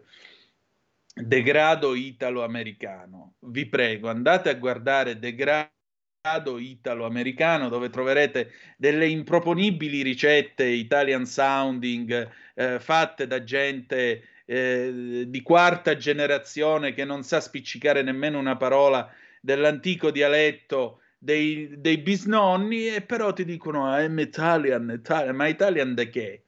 Cioè, veramente, degrado italo-americano. Vediamo se la trovo, se c'è ancora, ma dovrebbe esserci. Sì, c'è ancora.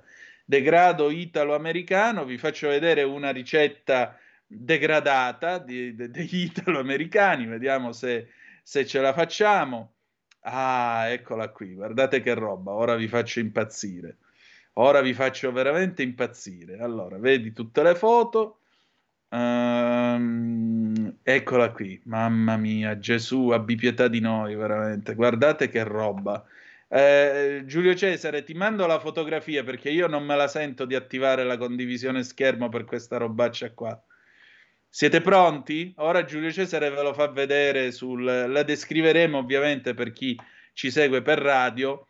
Dunque, è un'orrenda pizza che arriva appunto dalla pagina di degrado italo-americano, li salutiamo perché sono anche loro, a modo loro, vendicatori del, eh, del, dell'Italian sounding e vendicatori di queste porcate mh, che vengono fatte. Allora, chiedo scusa soprattutto ai bolognesi che ci stanno ascoltando, agli amici dell'Emilia Romagna, perché questa orrenda pizza che eh, Giulio Cesare vi mostra altro non è che una orribile eh, pizza, diciamo così, una orribile pizza, eh, eccola qua, che sembrerebbe una margherita, ma attenzione, su questa margherita hanno spalmato della besciamella e ci sono sopra dei tortellini, il cui ripieno io non oso nemmeno immaginare quale sia. Ebbene sì. Ecco, questo è degrado italo-americano, li salutiamo con molto affetto, se potete andatevi a iscrivere a questa pagina per vedere altre nuove mirabolanti avventure, signore perdonaci, mamma mia che robaccia. Ora, anche questo è difendere la propria cultura, anche questo, anche questo. Perché la cosa più particolare, sapete, è che in Italia, o meglio all'estero, c'è voglia di prodotto italiano, di cultura italiana, la voglia di Italia c'è. E che purtroppo molto spesso questa voglia di Italia viene sfruttata da chi non dovrebbe. Viene sfruttata da gente che arriva e ti propone questo schifo di pizza che avete appena visto, e che veramente stanotte io mi sognerò nei peggiori incubi questo schifo di pizza vi viene proposto e vi dicono no, no, Italia, Italia, ma Italia di che? Dai, te prego.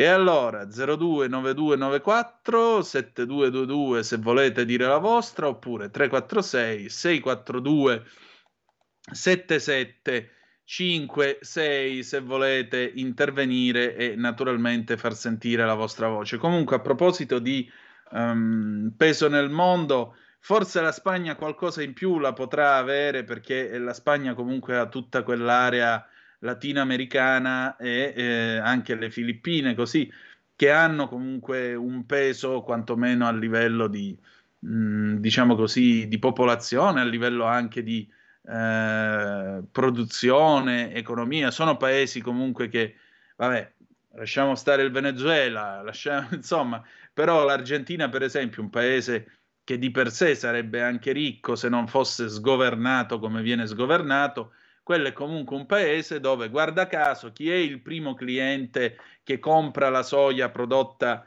in Argentina? Indovinate un po'? la Cina, guarda caso, tanto per, tanto per cambiare. Però c'è tutto un mondo dove tu puoi recuperare quei legami storici, culturali e provare a pesare un po' di più. E invece noi, figuriamoci, basta vedere com'è messa, com'è messa la Libia dopo, dopo un secolo di influenza italiana. Ce l'hanno sfilata sotto al naso e una parte se la sono presa i turchi, un'altra parte se la sono presa i russi. Arrivederci e grazie. Allora, nel frattempo, mentre ragionavamo di questo, eh, in Israele è successo quello che eh, tutti speravano, insomma, la riforma della giustizia che ha portato gli israeliani per strada a fare delle violente e vibranti proteste ha convinto Netanyahu a posticipare a posticipare no no no non me la sento non me la sento no no no vi prego. Chi, sei? chi è che ha mandato quest'ultimo whatsapp? Giulio Cesare per favore. Non si è firmato. Se hai coraggio firmati, fusilli ed M&M's, c'è anche questo in degrado italo-americano. Sì, è vero, però non pensavo che tu arrivassi a tali vette di abiezione. Ti voglio bene, chiunque tu sia, però ti prego, mandare questi messaggi così a tradimento, no, perché sono anche le 19.28, abbi pazienza, dai. Cioè, fusilli ed M&M's, madonna. Comunque, tornando a noi. In Israele, appunto, le violente proteste di questi giorni hanno portato Netanyahu a fare un passo indietro per adesso per quanto riguarda la riforma giudiziaria. Che cosa sta succedendo in Israele? Poi domani sentiremo eh, la eh, nostra collega Emily Schrader, appunto da Israele, dove lei conduce eh, un programma molto seguito la mattina, una sorta di uno mattina israeliano. Lei è una brava collega che peraltro era già stata ospite dalle nostre parti. Alessandro da Bologna, vergognati, sei pure bolognese e mi mandi la cosa dei fusilli con l'M, vergognati, spegni la radio, va. No, no, resta, resta. Però vergognati. Allora, torniamo a noi. Ehm, Netanyahu aveva preparato questo piano di riforma, o meglio, Ben Gvir, che è il suo ministro della sicurezza nazionale appartiene al partito di estrema destra che sostiene il governo Netanyahu. Praticamente che cosa sarebbe successo? In Israele non c'è la Costituzione, non hanno un testo costituzionale, hanno una serie di cosiddette leggi fondamentali e queste leggi fondamentali, questa sorta di coacervo, hanno una funzione costituzionale. Nella, eh, nel corso della vita dello Stato di Israele è successo questo, che la Corte Suprema, quindi l'equivalente della Corte di Cassazione qua in Italia, che in Israele ha anche per certi versi funzione di Corte Costituzionale, eh, la Corte Suprema alle volte può intervenire e può cancellare o invalidare le leggi che vengono emanate dalla Knesset, dal Parlamento israeliano con la, con la clausola, con la motivazione che sono incostituzionali, se non rispettano appunto questa serie di leggi basiche o leggi fondamentali dello Stato di Israele.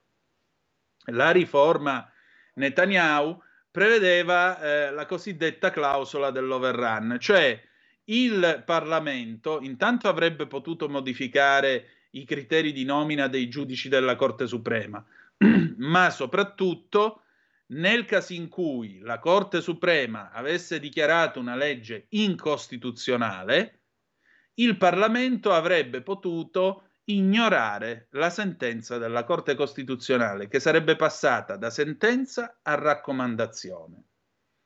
E le raccomandazioni, come potete intuire, non valgono niente sotto un profilo eh, giuridico, perché sì, io te lo raccomando, ma non sono tenuto a seguire la tua raccomandazione, non è vincolante.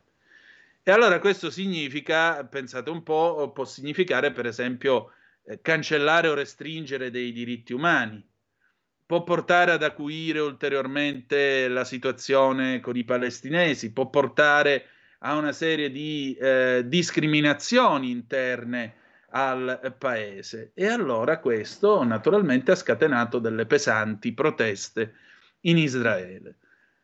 Come molti attendevano, infatti mentre andavamo in onda verso le verso le sei e mezza ho dato un'occhiata all'orologio e la BBC già annunciava che alle sette, infatti poco fa, Netanyahu è andato in televisione e ha annunciato che la riforma sarà posticipata, ma per il momento continua ad alleggiare e incombere sul destino di Israele, a meno che non cada il governo Netanyahu. Vedremo.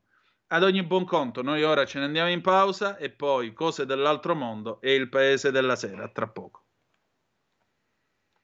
Un nuovo modo per sostenere la tua radio. Visita radiolibertà.net. Ti basta un clic e potrai versare il tuo contributo volontario direttamente online. Potrai donare con ogni tipo di carta di credito, anche prepagata. Ti aspettiamo online su radiolibertà.net. Sostieni la tua radio con il tuo contributo volontario. Radio Libertà. La tua radio. Diamo voce alla nostra gente. Stai ascoltando Radio Libertà, la tua voce libera, senza filtri né censure, la tua radio.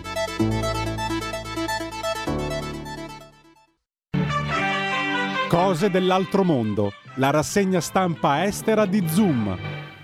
Oh, è alle 19:33 minuti e 29 secondi. Eccoci qua che andiamo a dare un'occhiatina alla BBC, alla pagina eh, web della BBC, andiamo a vedere che cosa ci racconta a proposito di ciò che sta accadendo nel mondo a quest'ora della sera. Io potrei anche tentare di, uh, come si dice, potrei anche tentare di condividere uh, la, la, la, pagina con voi, però vedo che, che ehm, come si dice, vedo che uh, Skype va per i fatti suoi. Giulio Cesare, ci sei ancora?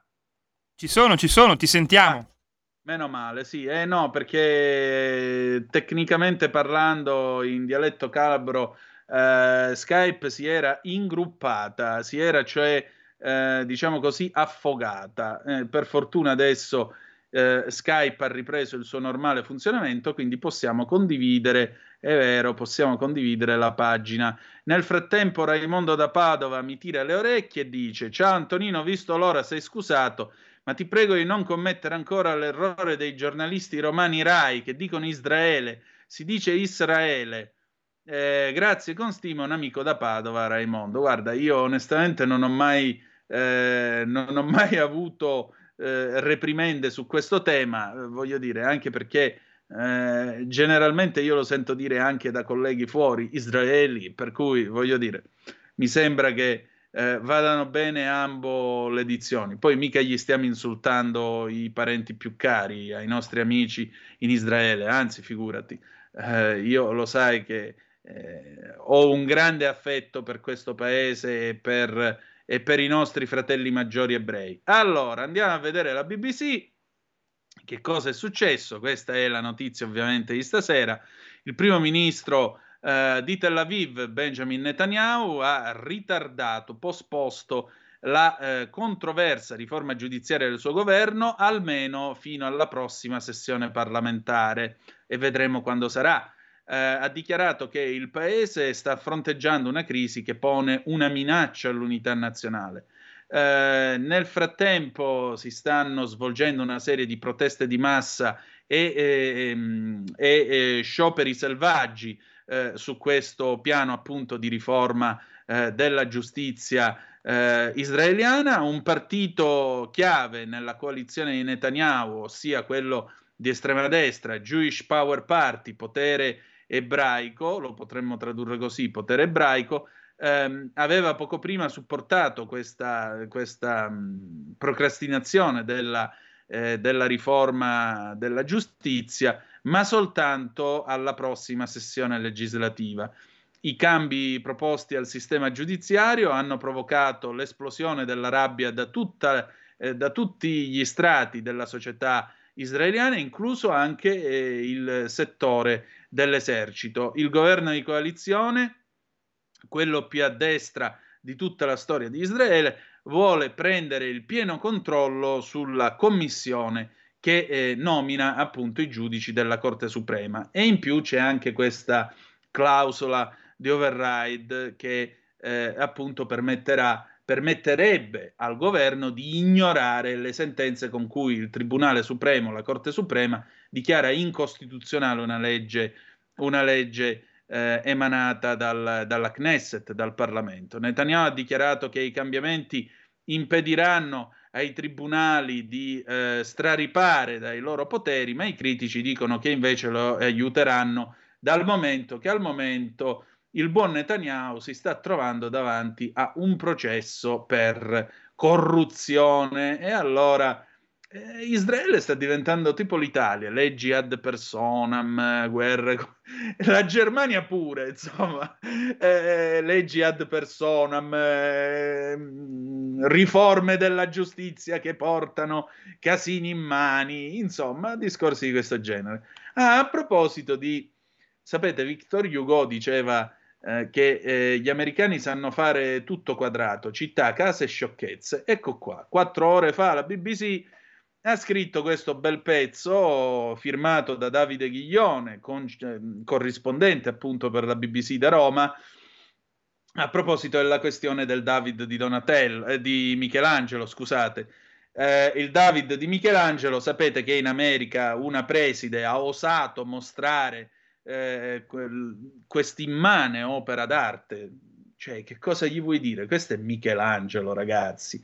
Però, ahimè, siccome quello è un paese eh, di, di, di, di, cazzoni americani e naturalmente nella loro cazzonaggine questa gente ha ragionato dicendo eh no, è un'immagine pornografica e la preside è stata licenziata. Ora, si può essere così imbecilli.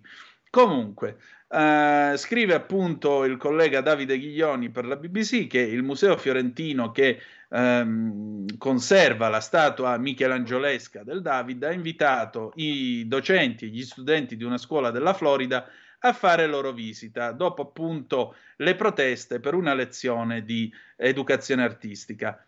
La preside di questa scuola infatti si è dimessa dopo una protesta per quanto riguarda una classe, una lezione di Uh, come si dice, di educazione artistica di sesto grado, mh, mm, quindi di prima media, che, eh, aveva, eh, che aveva incluso addirittura un'immagine della statua. Un genitore si era lamentato dicendo che l'immagine fosse pornografica. Eh, Cecile Holberg, eh, direttrice della Galleria dell'Accademia, ha oggi invece inviato eh, questo invito a eh, questa classe di ragazzini della Florida. Ha detto che la preside dovrebbe essere premiata e non punita. Parlare del Rinascimento senza mostrare il David, una eh, icona indiscussa di arte e cultura di quel periodo storico, non avrebbe alcun senso, ha detto la signora eh, Holberg. In particolare questa, eh, questo problema, questa querella è cominciata quando eh, il, ehm, la, la, il, comitato di amministrazione della scuola classica di Tallahassee che è una scuola privata eh, della capitale della Florida, ha eh, fatto pressioni sulla preside Hope Carraschiglia e l'ha invitata a dimettersi dopo che addirittura tre genitori si sono lamentati a proposito di una lezione che includeva una foto della statua in eh, marmo di Carrara, ovviamente eh, alta 17 piedi, che sono 3 x 7 21, circa 5 metri e 10. La statua, una delle più famose nella storia appunto occidentale, raffigura il biblico Davide che sta andando a combattere il gigante Golia, armato soltanto della fionda e della sua fede in Dio. Il eh, comitato d'amministrazione di questa scuola eh, della Florida ha in particolare accusato, ha condannato la preside Carraschiglia perché i genitori si sono lamentati del fatto che non gli è stato notificato in anticipo che sarebbe stata mostrata, eh, sarebbe stato mostrato un nudo e un genitore ha definito il David di Michelangelo pornografico. No, cioè, vabbè.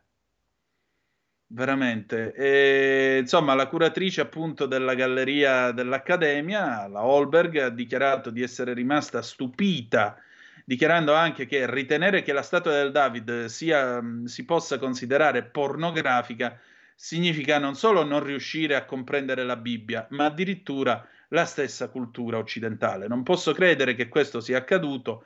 Alle prime ho creduto che fosse una fake news eh, dal momento che era così improbabile e assurda. E poi la dottoressa Holberg aggiunge: de- si deve fare una distinzione tra la nudità e la pornografia. Non c'è niente di pornografico o di aggressivo nel David. È un giovane ragazzo, è un pastore che anche secondo la Bibbia non aveva eh, dei vestiti, diciamo così, eh, di lusso, ma voleva difendere il suo popolo con tutto quello che aveva. Il sindaco di Firenze, Dario Nardella, ha anche invitato la professoressa che ha mostrato agli studenti l'immagine del David di Michelangelo a visitare la città e le sue opere d'arte. Confondere l'arte con la pornografia è semplicemente ridicolo, ha twittato il sindaco di Firenze Nardella. L'arte è civiltà e tutti quelli che la insegnano dovrebbero ricevere rispetto. In America dovrebbero ricevere rispetto, in Italia non dovrebbero ricevere le mazzate e bene fa il ministro Valditara, già che ci siamo, ad aver dichiarato e aver deciso che d'ora in poi il Ministero della Pubblica Istruzione si costituirà parte civile allorquando i eh, docenti saranno fatti oggetto di queste spedizioni punitive, perché francamente arrivare a pestare i professori qui veramente ci siamo bevuti il cervello. E adesso il paese della sera. Il paese della sera, la rassegna stampa italiana di Zoom. E allora, eccoci qua, il paese della sera, ansa.it, Netanyahu posticipa, posticipa la riforma della giustizia, come già sappiamo, Discorso del premier israeliano che ha deciso di sospendere seconda e terza lettura alla Knesset della riforma della giustizia e dare tempo per un esame allargato nella prossima sessione parlamentare per raggiungere un'intesa. In 80.000 di fronte alle cancellate del Parlamento per protestare. Ben Gvir, dopo aver minacciato la caduta del governo, accetta di congelare la riforma in cambio di una Guardia Nazionale guidata da lui stesso. Chiudono le ambasciate nel mondo, anche a Roma.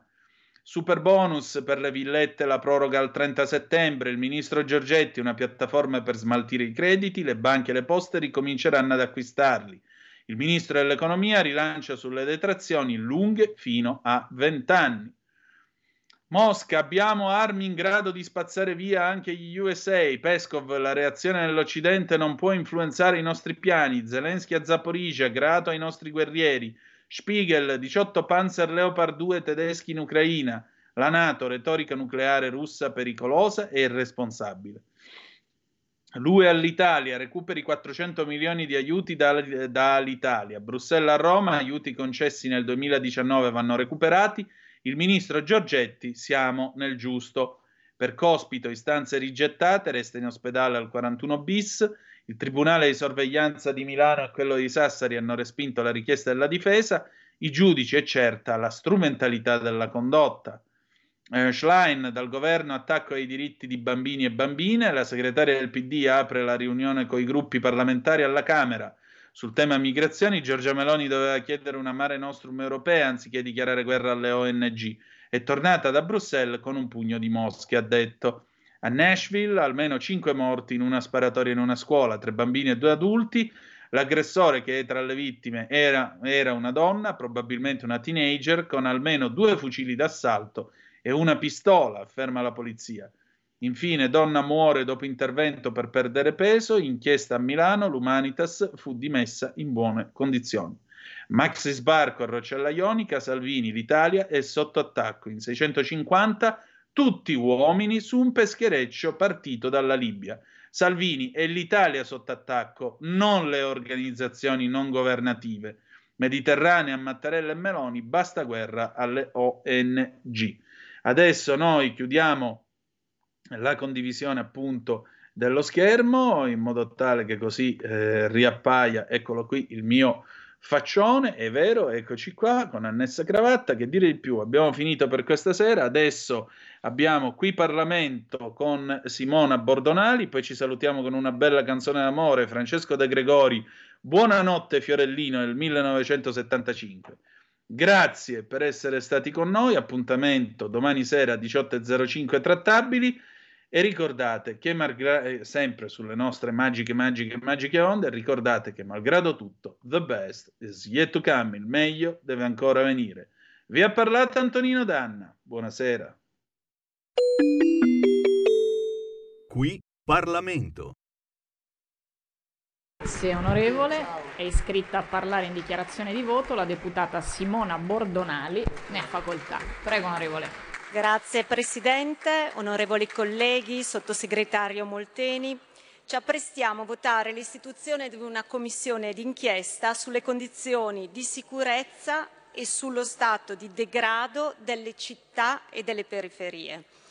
In Italia, l'hanno detto anche parecchi colleghi che hanno parlato prima di me, si stima che almeno 15 milioni di persone vivono in aree soggette a degrado, situate nelle aree periferiche delle nostre città.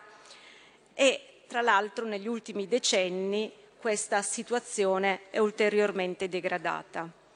Territori che sono ai margini, segnati da infrastrutture fatiscenti, occupazioni abusive, smaltimento illecito dei rifiuti, conflitti sociali, abbandono scolastico, violenza, spaccio, micro e macro criminalità, nostrana ed importazione.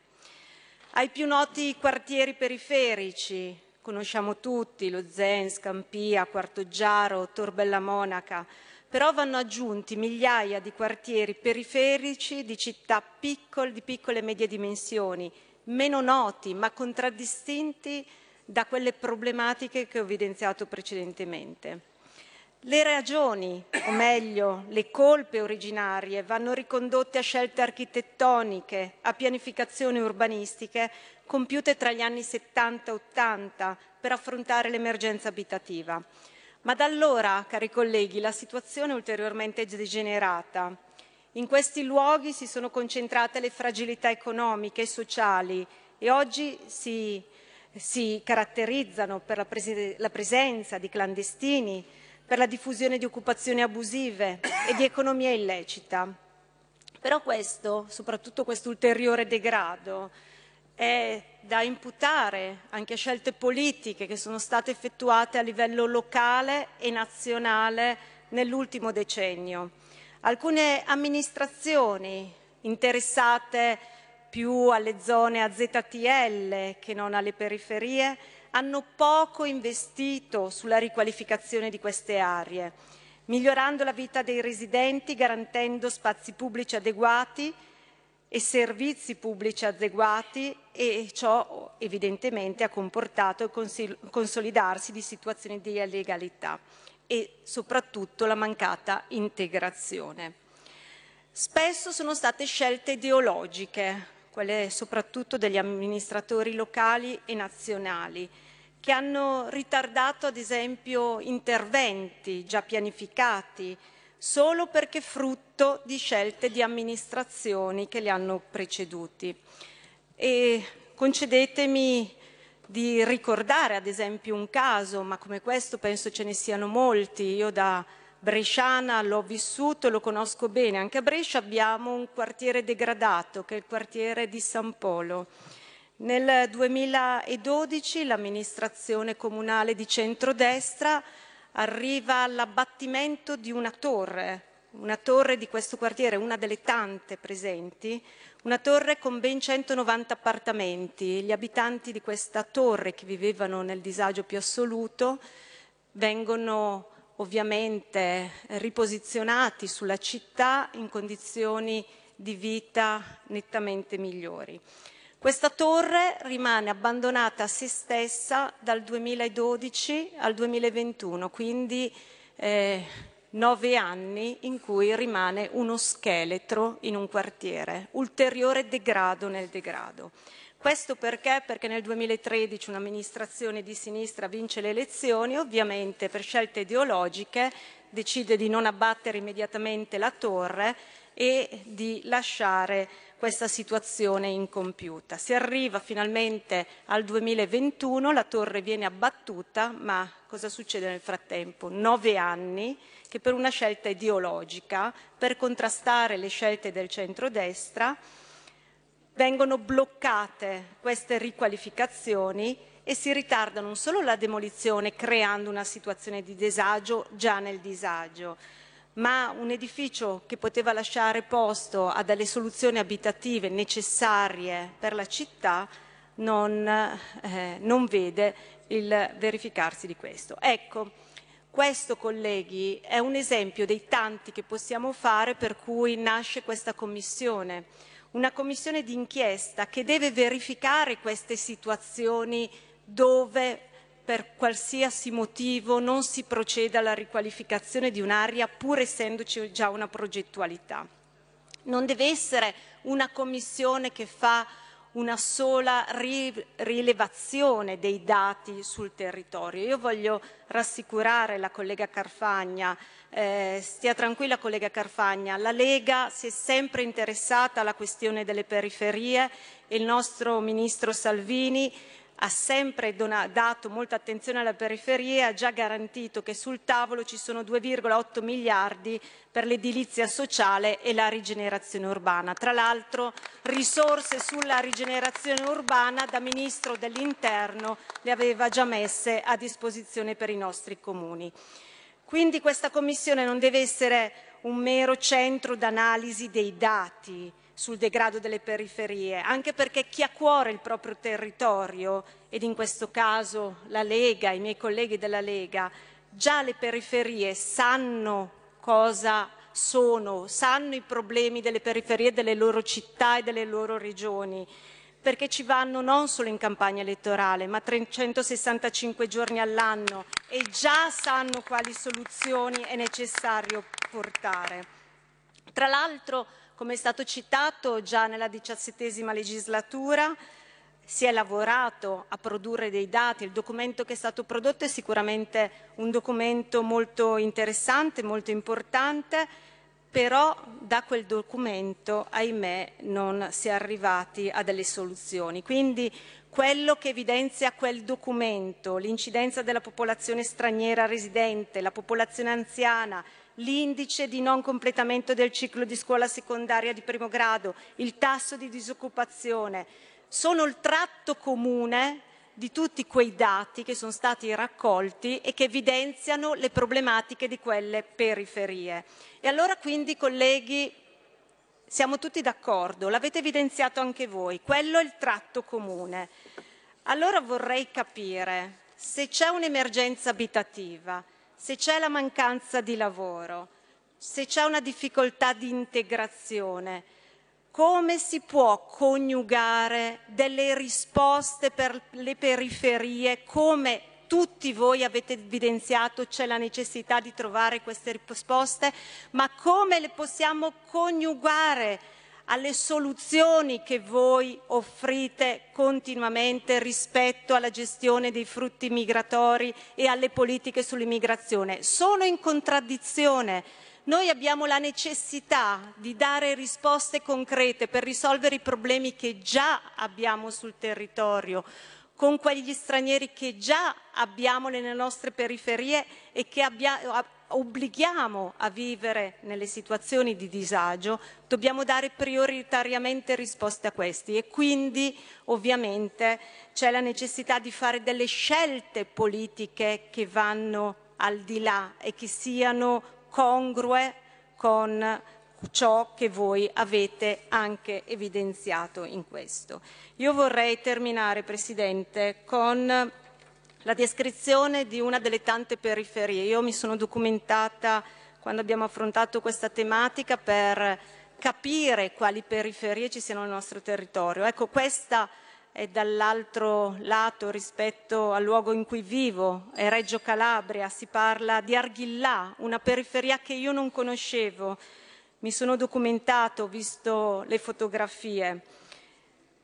In una descrizione che ho trovato descrive così, Arghillà è tante cose, è una periferia dove sono state ammassate a persone di origine rom, ma anche migranti e poveri. È un chilometro quadrato di casermoni di edilizia popolare nel mezzo del nulla, costeggiati da cumuli di rifiuti malgrado il mare a due passi resti meraviglioso. È un non luogo dove si vive di espedienti, dove i piani alti dei palazzoni non hanno mai l'acqua né d'estate né d'inverno, quelli bassi qualche ora al giorno. Arghillà è prima di tutto un brulicare di bambini e bambine nati spesso da genitori adolescenti, costretti a sopravvivere con un destino segnato in un quartiere dove la scuola è stata chiusa. Ecco Presidente, io mi auguro che questa Commissione vada a risolvere concretamente, dia indicazione a questo Governo qual è la strada giusta, ma strada che già è stata intrapresa dai nostri ministri, per risolvere queste situazioni, perché nel 2023 è vergognoso che ci siano situazioni come quella di Arghillà. Grazie. Qui Parlamento. Avete ascoltato Zoom, il drive time in mezzo ai fatti.